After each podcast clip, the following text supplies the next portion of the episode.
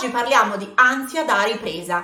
Sta arrivando il periodo per tutti, chi prima chi dopo, di tornare a lavoro. Quindi questa puntata di un millimetro al giorno parla proprio della sindrome dell'ansia da ripresa, da rientro dalle ferie. Vedremo sia come si presenta e sia soprattutto suggerimenti concreti su cosa fare con il corpo e con la mente. Iniziamo! Gioia, Gioia. è vivere con energia. Energia. Energia di essere se stessi. Riflessioni profonde. Ma pratiche. Fare pratica. Fare pratica con sé, per sé e per sé. La libertà. La libertà. La leggerezza. Fidati di te. Mi piace condividere e ispirare. Ciao, sono Silvia del Corpo e la Mente, psicologa e psicoterapeuta. Qui metto tutto il mio spirito, i miei studi e la mia pratica per crescere insieme a te. Come? Un millimetro al giorno.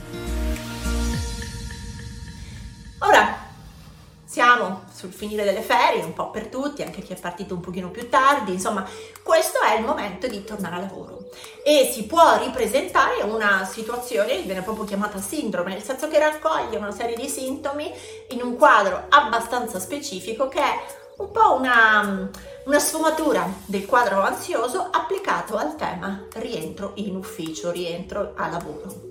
In particolare è come se, ecco, l'immagine che mi piace usare per il rientro da lavoro è quella dei biscotti, cioè è come ritornare a casa la sera e aprendo la porta essere inebriata dal profumo dei biscotti o del pane che abbiamo cotto al mattino, oppure rientrare la sera ed essere disgustati dal profumo, dall'odore di bruciato perché invece abbiamo bruciato la pentola sul fuoco. Ecco, rientrare a lavoro significa risentire immediatamente quel profumo o quell'odore o quella puzza. Se era un buon lavoro e stavamo bene, risentiremo il profumo di biscotti. Se tornando a lavoro mh, mm, non era in realtà la percezione quella che abbiamo lasciato prima delle ferie di un buon lavoro, stavamo bene, che ci piaceva, forse è probabile che sentiremo subito la puzza di bruciato. Ecco, Esattamente come i profumi, come gli odori, il rientro a lavoro si sente sia fisicamente con le sensazioni corporee sia mentalmente. Ecco perché infatti questo stato un po' o, o molto piacevole o invece spiacevole lo si avverte completamente e permea. Allora, esattamente come i profumi o i cattivi odori danno immediatamente la piacevolezza o la spiacevolezza, il comfort o il discomfort, la voglia di tornare a casa o la non voglia di tornare a casa perché tutto puzza di bruciato. Ecco, questa sensazione ci permea eh, andando a incidere su alcuni sintomi fisici e mentali. Quali sono? Per esempio, a livello fisico si sente la pesantezza alle spalle, la chiusura al petto, ehm, la costrizione no, nella zona della bocca dello stomaco, quasi un senso di nausea all'idea di dover andare domani a lavorare oppure al, proprio allo starci fisicamente seduto alla scrivania o in ufficio o in negozio.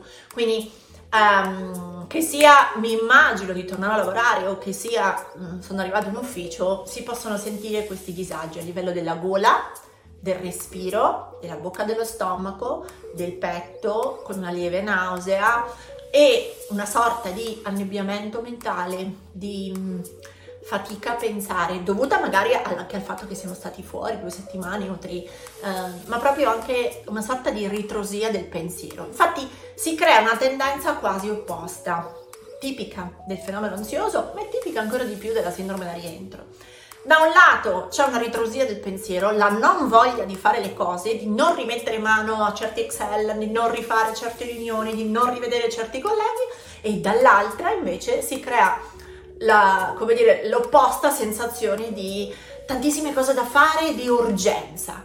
Allora, da un lato procrastino, dall'altro no, no, no, no, no, urgente, devo farlo, devo farlo. E questo scombussolamento, queste due polarità creano un po' quel senso di, ecco, di maretta, di mal di mare, ehm, tipico della nausea e dell'ansia. Allora, è qui come se la testa esasperasse alcune tendenze, quindi la voglia di essere efficace, di riprendere con un buon ritmo, di fare bene le cose diventa oddio il piano A, il piano B, il piano C, le liste infinite fin da subito. La tendenza mh, mm, a pianificare può diventare l'overthinking, cioè eh, pianificare oltre misura, pensare ripensare alle mille opzioni. E in questo caso più si va appunto verso la deriva dell'overthinking, del controllo, più lo stato ansioso è maggiore. Um, ora, se questa era un po' l'inquadratura, no? lo scenario in cui ci muoviamo, facciamo due riflessioni, una un po' più approfondita, una più semplice, più concreta, più su degli strumenti piccoli che possiamo attuare fin da subito. Infatti, mettiamola, partiamo dalle cose di base. Questo stato ansioso è transitorio, soprattutto se il nostro lavoro ci piace e se tornare a lavoro ci fa fare stretching perché ci piaceva vivere all'aria aperta, perché ci è piaciuto andare in montagna, perché ci è piaciuto le due settimane senza computer, senza colleghi nella natura, al mare, in campagna o dovunque siate stati. Quindi può essere che rientrare a lavoro rimetta una percezione di costrizione, di obbligo, di urgenza perché torno a una modalità meno naturale di vita e più costretta, orari d'ufficio, traffico, macchina, computer, lavoro. Se è solo questo, cioè aver cambiato mondo, nell'arco di un paio di settimane il cervello è, un, come dire, qui dentro una personcina molto abitudinaria, per cui il cervello tornerà a fare quello che sa fare lavorare con dei buoni ritmi. Se invece, a maggior ragione, anche prima delle ferie, il lavoro non ci piaceva tanto, non era quello giusto per noi, fatichiamo nelle relazioni, fatichiamo in quell'azienda, in quel ruolo, in quel contesto, in quel tipo di lavoro, ecco, la sensazione di ansia da rientro non solo impatterà per questo stretching fisico di aver cambiato di nuovo contesto, di essere ritornati costretti in orari, regole e tempi strutturati, ma ci sarà pure la frizione di una scarsa motivazione, di una mancanza di senso rispetto a quello che si fa e di una non aderenza valoriale. Questo è ciò che più tipicamente porta al burnout, che ne parliamo in un altro video, ne parliamo in un'altra puntata del podcast, ma in generale se sentite una profonda mancanza di senso in quello che fate o una profonda mancanza di um, motivazione, di mm, spinta, di curiosità verso quello che fate, forse quella che state provando non è ansia da rientro, ma è ansia da rientro più non voglio dargli un nome drastico, non lo voglio chiamare burnout, ma lo voglio chiamare forse esaurimento dell'interesse che per voi ha quel lavoro. E forse l'ansia vi sta segnalando che siete costretti in un sistema lavorativo o personale che in questo momento davvero non fa più per voi. Questo richiede un pensiero, una strategia, una pianificazione del tutto diversa, nel senso che bisogna andare a lavorare su che tipo di cosa allora davvero vi rispecchia e che tipo di compromessi potete e volete fare ma ecco, sulla scelta di mm, il lavoro che faccio non mi piace più, vi rimando alle puntate del podcast di Un millimetro al giorno, che trovate sempre in tutte le piattaforme di podcasting. Quelle mi pare che fossero la 77, la 79, quindi cosa fare se non mi piace più il lavoro, um, cosa fare se mi voglio licenziare. Um, come eh, continuare, se invece devo continuare, come continuare a fare un lavoro anche se non mi soddisfa più e mm, c'è pure una puntata, non ricordo il numero, che è quella sulle persone tossiche. Eh, quindi se vi capita di avere um, colleghi un po' tossici, come fare a gestirli? Quindi vi rimando alle vecchie puntate del podcast Un minuto al giorno. Eh, credo che anche su YouTube ci siano un paio di video su fare un lavoro che non vi piace, quindi ancora una volta potete smistare tra tutto il contenuto disponibile e usare e prendere suggerimenti. Veniamo quindi al discorso, quello un po' più semplice dell'ansia da ritorno, se solo questa è, senza il substrato del burnout e senza il substrato del desiderio di cambiare lavoro perché non vi sentite più allineati e motivati con questo. Che cosa si può fare se appunto abbiamo questa sorta di stretching in corso tra non ho voglia di tornare al lavoro, non mi va, faccio fatica, mi viene l'ansia solo a pensarci. Possiamo agire a livello di corpo e possiamo agire a livello di mente. A livello corporeo, appunto, abbiamo detto stiamo facendo stretching perché prima eravamo all'aperto, prima avevamo le ore libere, prima ci svegliavamo senza sveglia, prima eh, potevamo stare a spasso all'aria aperta e ora invece torniamo ad avere la sveglia, gli orari obbligati, il traffico, la macchina, il treno, i mezzi, torniamo ad avere la colazione di fretta, torniamo ad avere le ore sedute al computer, quindi il corpo cambia del tutto fisiologia e si ritrova immerso in alcune costrizioni posturali e fisiche che magari nelle ultime settimane aveva un po' perso. Quindi quello che si può fare è mantenere un'attenzione al senso di leggerezza, di benessere provato quando il nostro corpo era più libero di muoversi e in queste settimane di transizioni lavorare per mantenere almeno un minimo di attività, soprattutto all'aperto. Quindi magari non riesco più a fare le grandi passeggiate in montagna o al lago o al mare, ma mi posso ricordare di uscire in pausa pranzo e non imbruttirmi subito al computer, uscire, fare il giro isolato. Quando esco alle 6, alle 7 andare al parco con il cane, con i bambini a prendere il gelato, uscire dopo cena e fare la passeggiatina nel quartiere che ancora il clima è piacevole. Quindi provare a inserire nella propria giornata lavorativa anche momenti di movimento, soprattutto con la luce naturale e con l'ossigeno fresco. Quindi non subito rinchiuderci in palestra, ma fare delle cose all'aperto che ridiano la sensazione al corpo di essere ancora libero di muoversi, libero di esprimersi.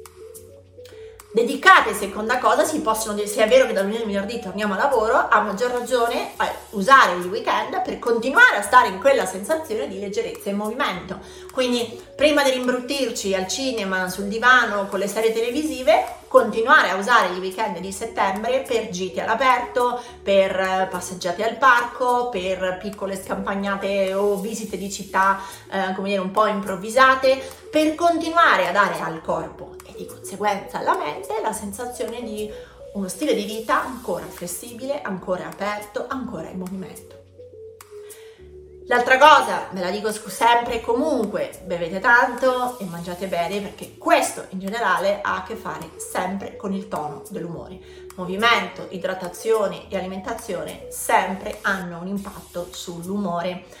Vi ricordo che sia su Instagram che su YouTube trovate tantissimi video su questo e quindi non mi ripeto. Invece a livello mentale che cosa possiamo fare? Allora, possiamo immaginare no? questo periodo di rientro dalle vacanze, dalle ferie, come una sorta di finestra temporale, uno Stargate, un, un interluogo, dove o nell'arco di due giorni torniamo imbruttiti come l'anno scorso, come prima delle ferie, o in questo interluogo innestiamo, piantiamo nuovi semini per abitudini un po' più sane che poi perdureranno nell'autunno. Cosa intendo? Poter vedere queste settimane come uno spazio ibrido dove la tendenza spontanea e intuitiva del mio cervello è tornare a fare 10 ore al computer, poi imbruttito dalla pausa pranzo, un po' scheggiato con i colleghi, un po' infastidito nel traffico, quindi più o meno rientro nella versione imbruttita nell'arco di poco. Oppure uso questo interspazio, questo Stargate per ragionare su quali erano le cose che mi stancavano e che mi peggioravano di più fino a qualche settimana fa. E era proprio il viaggio in macchina, era proprio il momento dei mezzi, erano le riunioni infinite, era la mancanza di colleghi simpatici, quali erano le cose che più mi abbrutivano prima delle ferie? E inizio su quelle a fare della, dello scienziato, della strategia. Piccole azioni per migliorare proprio quelle eh, abitudini che invece nel passato mi hanno peggiorato l'umore o peggiorato la qualità lavorativa. Questa è la finestra temporale dove è più facile innestare una buona abitudine. E perché non sia solo un buon proposito che marcisce tra una settimana e quindi, ah sì, in pausa pranzo mi vado ad allenare e poi non lo farò mai, ecco, perché non sia una dichiarazione di buon intento senza scopo, senza fine, vi direi di partire con cose molto piccole la vostra peggiore abitudine dello scorso trimestre lavorativo, non uscire mai in pausa pranzo, mm, non avere mai una pausa durante l'orario di lavoro e su queste singole innescate delle alternative.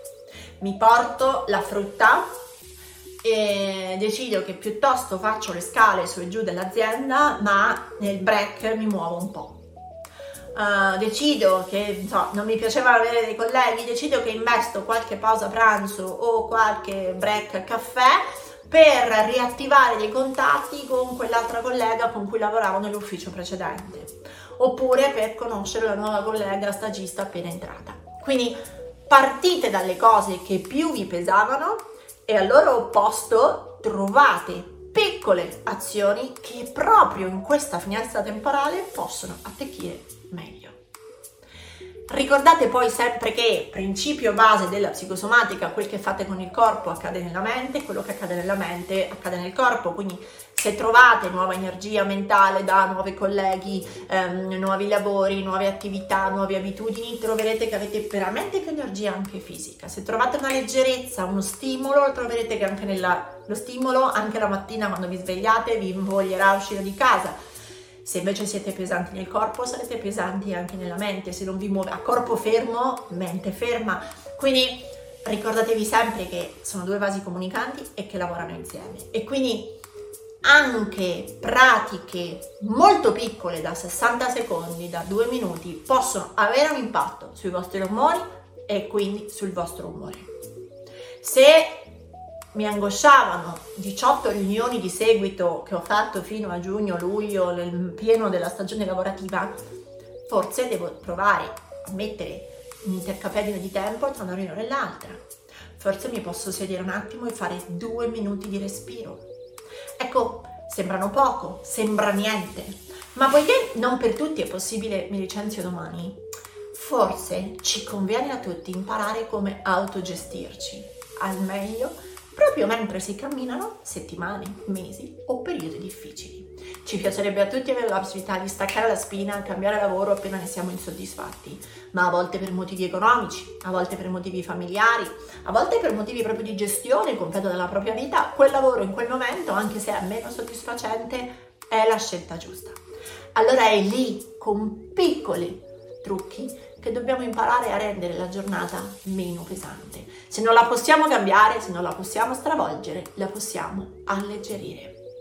Ora, se non sapete da dove partire, vi ricordo sempre, anzi vi metto i link qui sotto al canale YouTube e sotto al testo della puntata del podcast, vi ricordo sempre che c'è Keep Calm, il corso con 16 audio, quindi molto facile da seguire perché basta una cuffietta e lo potete fare in qualunque momento, ma 16 audio per 16 esercizi di respirazione. Se invece volete leggere, vi ricordo sempre il libro di Keep Calm, quindi quello proprio dedicato alla gestione dell'ansia, con esercizi sia mentali che corporei. Ma altrimenti siete voi i migliori esperti di voi stessi, prendetevi una pausa pranzo e a tavolino iniziate a guardare quali erano le vecchie abitudini che vi hanno rovinato il lavoro, la percezione del lavoro, la pesantezza del lavoro e andate a cercare piccole azioni, due minuti, cinque minuti, una pausa caffè, una pausa pranzo, perché se non potete cambiare lavoro potete comunque alleggerire sia vostro, il vostro rientro, sia in generale la vostra sensazione nei mesi futuri di lavoro. Ora ci vediamo nel prossimo video, nella prossima puntata del podcast. Baci a tutti, ciao! Ora tocca a te! Metti in pratica il tuo millimetro e condividi questa puntata sui tuoi social con l'hashtag un millimetro al giorno. Tagga il corpo e la mente così potrò seguirti anch'io. E ti ricordo che mi trovi su Instagram, YouTube e Facebook sempre come il corpo e la mente. Se vuoi aiutarmi, lascia una recensione a questo podcast. Ogni tua parola è preziosa, è preziosa. Ci sentiamo al prossimo millimetro.